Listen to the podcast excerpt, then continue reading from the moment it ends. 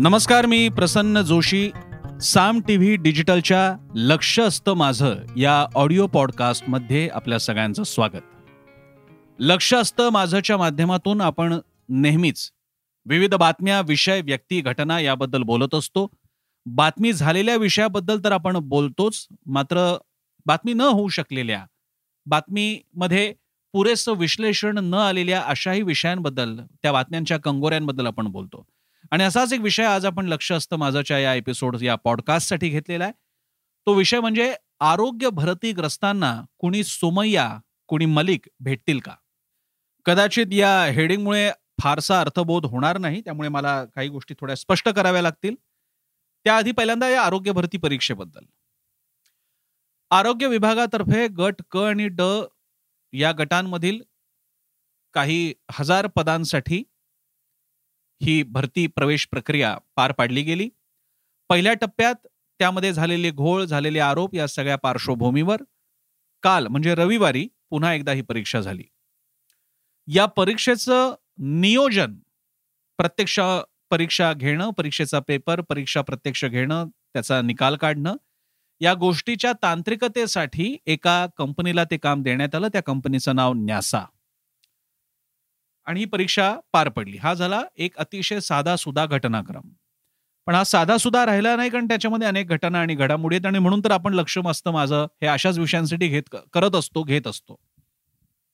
सगळ्यात मुख्य म्हणजे सरकारी सेवा म्हणजे सरकारी परीक्षा हे खरं तर समीकरण असायला हवं. पण गेल्या काही काळापासून सरकारच्या अनेक खात्यांमध्ये या ना त्या मार्गानं खाजगीकरणानं प्रवेश केलेला आहे. हेतू हा की सरकारचा प्रशासनावरती जाणारा पैसा खर्च होणारा पैसा वाचावा. जास्तीत जास्त गव्हर्नन्स म्हणजे शासन सत्ता राबवणं आणि शासन प्रक्रियेतलं प्रशासकीयकरण कमी करणं हा त्यामागचा हेतू. त्याच्या चांगल्या वाईट गोष्टीमध्ये आपण आता जायला नको. काही प्रमाणात त्याचा संबंध आहे. कारण या परीक्षेमधले झालेले घोळ हे थेट न्यासा या कंपनीशी संबंधित पर्यायानं खाजगीकरणाशी संबंधित आहे. त्यामुळे तसा संदर्भ येईल. पण एकूण व्यवस्थेबद्दल बोलण्याचा हा आत्ताचा विषय नाही.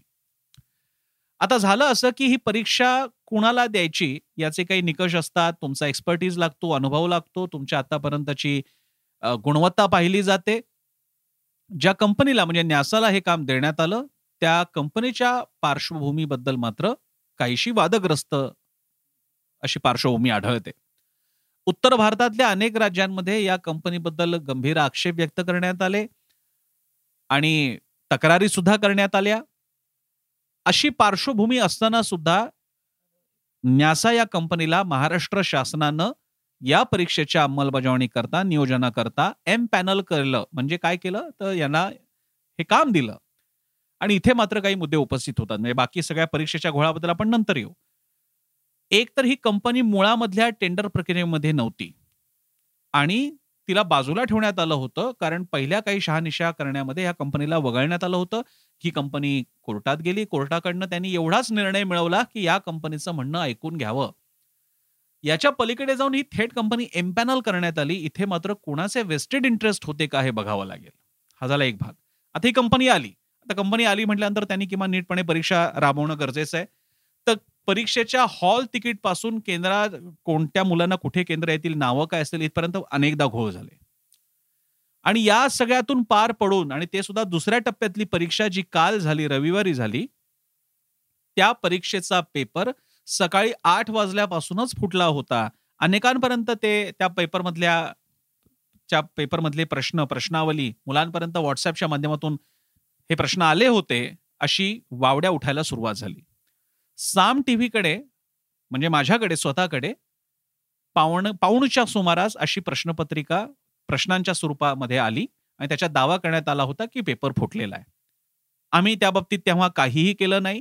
आम्ही पेपर पूर्ण होईपर्यंतची वाट बघितली आणि त्यानंतर मात्र रिपोर्ट येऊ लागले की पेपर फुटला होता. प्रश्नपत्रिकेतले अनेक प्रश्न आणि माझ्यापर्यंत किंवा अशा लोकांपर्यंत आलेल्या प्रश्नांमध्ये साम्यस्थळ दिसली की हे प्रश्न तसे दिसत आहेत मला स्वतःला या बाबतीतला फोन पुण्याहून आला आणि त्या मुलानं मला सांगितलं की मी आज ही परीक्षा दिलेली आहे मात्र पेपर फुटलेला आहे. तुम्ही का नाही बातम्या दाखवता? तेव्हा मी त्यांना सांगितलं की हे कन्फर्म करायला हवं कोणाकडनं तरी तक्रार यायला हवी आणि मग मुलं मोठ्या प्रमाणात साम टीव्हीला संपर्क साधू लागली की आम्ही तक्रारी करतोय आम्ही पुण्यामध्ये फराजखाना पोलीस स्टेशनमध्ये गेलेलो आहोत. आम्हाला तक्रार नोंदवायची आहे पेपर फुटलेला आहे आमच्या अनेक मित्रांना पेपर प्राप्त झालेले आहेत. सकाळी आठ वाजल्यापासूनच हे पेपर प्राप्त झालेले आहेत प्रश्नपत्रिका फुटलेली आहे. हे सगळं सुरू झाल्यानंतर आम्ही म्हणजे साम टीव्हीनं एक पत्रकार म्हणून एक माध्यम वृत्तमाध्यम म्हणून आमची जबाबदारी पूर्ण पार पडली. आम्ही संबंधितांना फोन केले.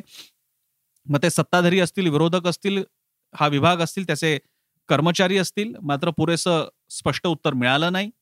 आणि त्याही पलीकडे जाऊन आम्ही या मुलांची दाद सुद्धा लागावी म्हणून त्या मुलांना सुद्धा आम्ही आमच्या कार्यक्रमामध्ये दाखवलं. पण हा झाला एक भाग.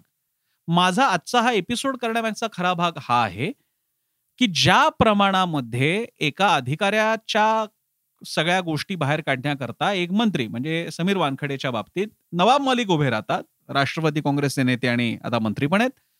किंवा या राज्य सरकारच्या अनेक मंत्री किंवा त्यांच्याशी संबंधितांचे कथित गैरव्यवहार बाहेर काढण्यासाठी किरीट सोमय्या आकाश पाताळ एक करतात भाजपचे नेते. असा हा धाडसीपणा असा हा उद्यमशीलता हे दोघेही या आपल्या मुलांच्या बाबतीत का दाखवत नाहीत? महाराष्ट्र आणि महाराष्ट्रातल्या विविध भागातून ही मुलं हजारो लाखोंच्या संख्येनं मुलं मुली या परीक्षेला बसली आणि त्यांचा अटेम्प्ट वाया गेलेला आहे. पेपर फुटलेला आहे. तो चॅलेंज होणार आहे. हा निकाल टिकणार नाहीये.